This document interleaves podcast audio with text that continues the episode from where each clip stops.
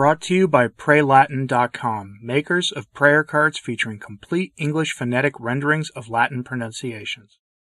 The man who Francis has tapped to act as his enforcer for smashing the traditional Latin Mass offerings for your diocese, your parish, and for religious orders now has a new mission in the Church to change how you and your family receive their faith formation. Francis has tapped the most questionable of all modern prelates for the important task of revising the standards of catechesis in the Catholic faith. Previously, this man has stated that the traditional Latin Mass is no longer compatible with the faith of the Catholic Church, stating in rather stark terms that we have a different religion than we had before the Second Vatican Pastoral Non-Binding Council. Today, that prelate is back in the news, and what he has to say is equally as concerning as that. So let's get into the story now. The prelate I'm talking about is, of course, the English Archbishop Arthur Roche, whom Francis tapped for an important office in the Roman Curia in May of 2021. Archbishop Roche is the prefect for the Congregation for Divine Worship and the Discipline of the Sacraments, which is the office of the Roman Curia that oversees both the former Ecclesia Dei groups like the FSSP as well as religious orders, but it is also the office of the Roman Curia that's in charge of setting standards for catechesis, promoting new initiatives related to faith formation for everyday Catholics, and the management of how the Church sees sacramental theology and the promotion of the sacraments. The man has acted as a wrecking ball for the traditional liturgy, functionally taking the Church back to the pre-Summorum Pontificum landscape when it comes to the traditional liturgy. Over the weekend, an interview was released with Archbishop Roche in Italian, where he reveals a lot about his motivation for smashing the traditional liturgy. And it gives us a peek into the mind of the modernists. More notably, he revealed that he is going to fundamentally change the nature of catechesis at the direction of Francis, which should have every Catholic family on its guard. The story comes from an online magazine called Omnes, who provides this headline and deck. Archbishop Arthur Roche. Soon a document on the liturgical formation of all the baptized. Arthur Roche's first year at the head of the Congregation for Divine Worship has been intense, the publication of Traditionis Custodes and of a letter from the Pope to the bishops on Tridentine liturgy was followed by a clarification of the doubts raised and signed by Bishop Roche. The prefect misses a greater liturgical formation of all the baptized and confirms the forthcoming publication of a document to promote it. Now, that original article was not written in English and a bit was lost in the translation algorithm there, but the gist is that after his first year of smashing the liturgy, for most traditional Catholics, Archbishop Roche thinks there is a lot missing in current catechetical standards of the Church, and his task is now to bring them up to Francis's standards. Bear that in mind, Francis's standards. I'm sure that's reassuring for most of you watching this. But I'm going to start with his statements on the liturgy, partially because what he has to say is so astonishing that it shows us that the modernist prelates and priests and lay thinkers all believe themselves to be the real traditional Catholics, and that we traditionalists are actually the ones engaging in theological liberalism, according to Roche. You may have seen this quote from this interview shared on social media, but I'm going to go over it anyway. From the interview, quote, An important difficulty in the church is the growth of individualism. People raise their desires as individual beings, but not as a community.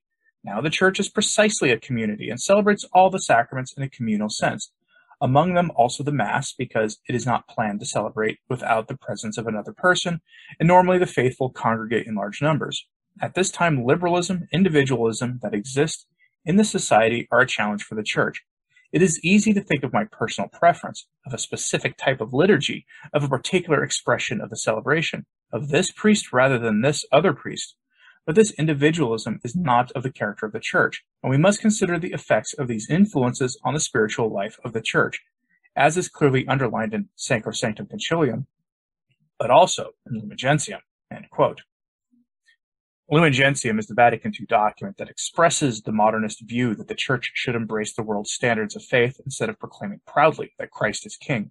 And because traditional Catholics reject notions that people have the right to be wrong about whether Christ is in fact king or not makes us the ecclesiastical liberal individualists, according to the modernists, instead of the modernists who literally wrote a liturgy to cater to the individual whims of the clergy offering those masses and their parish communities, which are themselves formed in the individualistic values of the world. It's the entire reason why we have discussions in the, among Catholics about you know, how one parish will offer be offering clown masses, and then two miles away, another parish is offering reasonably re- reverent masses in the new form. Roche's statements go beyond the pot calling the kettle black. His statement is a diabolical inversion of reality. Inversion of the truth is a hallmark of the diabolical, and we see it here throughout this interview. The very premise that the traditional Mass is something traditional Catholics are loyal to out of preference is itself a statement not rooted in reality in the slightest, but Roche doesn't get that, nor do the modernists, who want to flip the issue on its head by making this a discussion about obedience to lawful church authority over personal taste and preference. That isn't what this article is about primarily. Roche really has a lot to say on his, on his main goal here, which is reforming faith formation and the teaching of the faith more broadly. Why is this needed? Because of the growth of the traditional Mass and what Francis is calling misuse of the liturgy. Francis has made mention here and there that he thinks the new Mass is celebrated badly in places, but no formal action has been taken at all on that front because most of us interpreted what he meant to mean, you know, going after the clown Masses. And the lack of action on that front clearly means that Francis and Roche think the traditional Mass is the bigger threat to the church than clown masses are. But clown masses are often the ex- stated excuse for, usually among the apologists for Francis, for a liturgical education campaign, but the reality is actually almost the opposite. Quote, I think at this moment there is a lack of liturgical formation. It is very interesting to remember that in the years prior to the council, there was a liturgical movement with a patristic, biblical, and ecumenical foundation, and the council offered the possibility of a renewal of the church, also regarding the liturgy. I think that at this moment the aim is only to comply with the rubrics of the liturgy, and that seems a bit poor to me. Theologically, the reason was the celebration of the mystery. For this reason, two years ago, the Holy Father asked this congregation to hold a plenary meeting of all its members to discuss liturgical formation throughout the church, from bishops to priests and laity. And indeed, a document on this matter is currently being prepared. Possibly it will materialize in a letter to the church on the importance of formation. What do we do when we meet every Sunday for this celebration? What is the point of that assembly?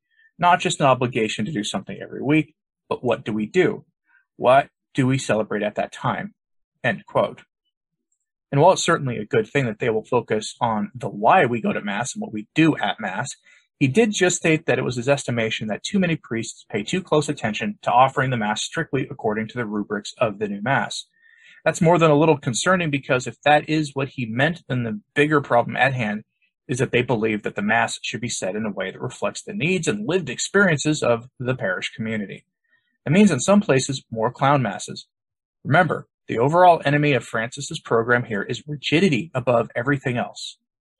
The real target appears to be the faith formation of the young to keep their Vatican II revolution going. Throughout the interview, Roche talks at length about the need to make what the Council called for manifest in the lives of everyday Catholics to achieve the goals of Vatican II. He actually and amazingly cites the Council of Trent as an example, where after the Council of Trent, there was difficulty in implementing the reforms of Trent across the Church. It's more than a bit disingenuous to compare the two, Vatican II and Council of Trent to say the least, Given that after Trent, Europe was engulfed in strife caused by Luther, Calvin, Zwingli, and their enablers among the nobility who wanted the power, wealth, and influence of the church all for themselves. Roche's aim here is to make the case for the need of a new office of catechist in every parish, guided by the diocese, who is in turn guided by Rome. And by Rome, he means by Francis and eventually Francis's handpicked successor.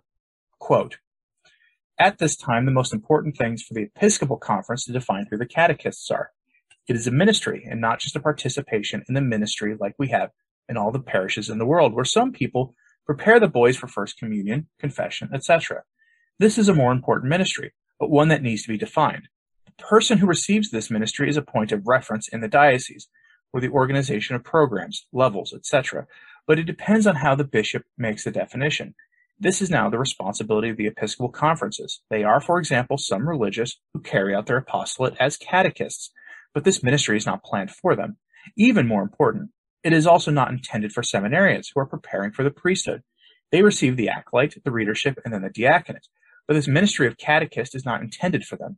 It is only for the baptized in general. For the church, it is a sign of the importance of the laity announcing the gospel and forming young people. End quote. And you know, most of that may sound fine, except that this is the man who said before and repeats here that the Catholic faith is now different than it was before Vatican II. The mission is now the formation of the faith of future generations into the values and norms expressed by modernism. This is what is coming next from Roche and Francis. Given the state of the world right now, Roche may not get his chance to act if things continue to spiral out of control in the secular news. But the plan is moving forward regardless. Francis has fancied himself to be the great reformer of the church, and he was elevated to the papacy to make that reform a reality. He has said as much explicitly that he is merely running the program of the men who made him pope. We've been speculating about what came after Traditionis Custodes for some time, and now we've got a pretty good idea to form Catholics into the expression of the new Mass and its understanding of what the Catholic faith has become since Vatican II. The hermeneutic of continuity is truly dead. Now, if you want to read this interview for yourself, I'll have it linked in today's show notes at returntotradition.org. That's the name of this podcast with a dot .org at the end. To look for the post with the same title as today's video, and you'll find it there let me know what you think of it when you uh, read it. There's a lot more there than what I brought here because I'm not just going to read an entire interview for you.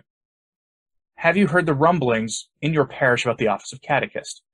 Let me know in the comments if you've heard stories floating around your parish or your diocese about this coming change and about the need for there to be sort of a unified voice among the church about the formation of the lay faithful and seminarians and things and in the faith, a revision of how these things are done let me know what you expect from Francis and Roche. Do you think it's going to be as bad as I made it sound here? Am I being too optimistic about it? Or is this going to be something that's actually more or less okay? Let me know in the comments, please, and like and subscribe if you haven't. It really does help. And as always, pray for the church. I'm Anthony Stine. Ave Maria.